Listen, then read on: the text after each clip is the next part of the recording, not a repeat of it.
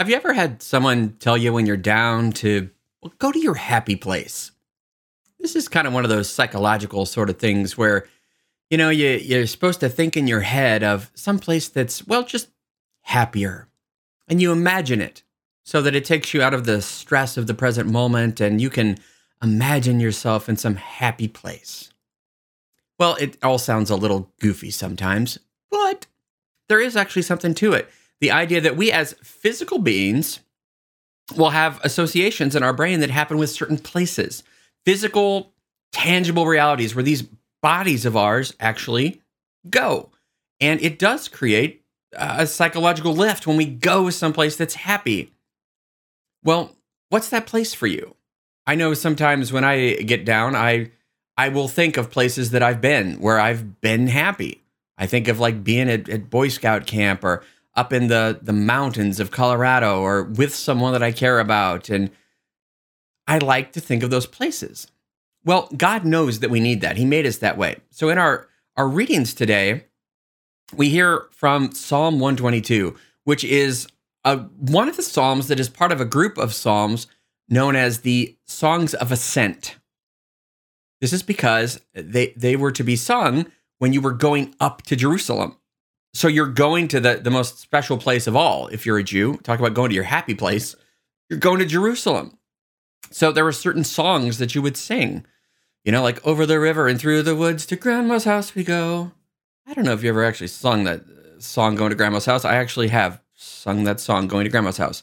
But that aside, there are certain songs that you sing when you go up to Jerusalem, and one of them is today's psalm, Psalm 122. It says, Let us go rejoicing to the house of the Lord. I rejoiced when they said to me, Let us go to the house of the Lord.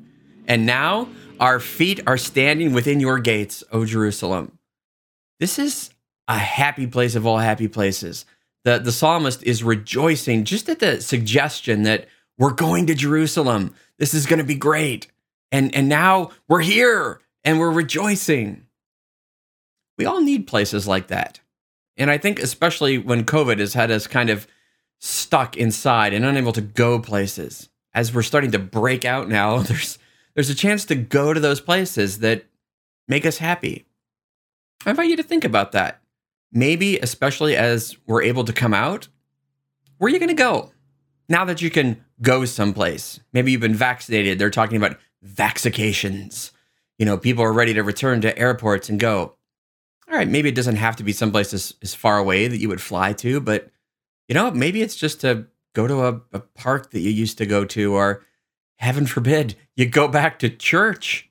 I mean, if you're scared still of the crowds, you can go back to church during the week and just sit and pray. And what's your happy place? Or better said, what's your rejoicing place?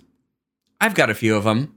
And I know that just, especially as spring is out and the weather is getting better, it helps me to be able to go to a physical place that has either memories or last week I I once a month try to do what I call a desert day and and get away uh, just to be by myself for a little bit where I can think and be away from the hustle and bustle. I went out to a retreat house here in the Archdiocese in Kansas City and it was nice just to be in a different place that I deliberately set aside to say I'm going to go here to be away to be just with God for a little bit so I can have some quiet time to talk. We all need places like that or just Sometimes I'll go down to the country club plaza on my day off and just see beautiful places or uh, beautiful architecture. I go to the, the art museum or I go to the Royals game to, to be there. Whatever it is, what's your place? You are a physical, tangible being. So if your soul is a little down, if you're feeling a little sad, well, where are you at? Are you sitting around inside? Have you been cooped up for a long time? God knows what we're made of, and He knows we're needing places.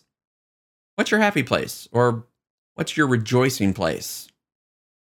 Find it. And don't just go there in your head. Actually go there. And when you get there, rejoice. You could think about it in your head later, but go there now and be happy. And God bless you.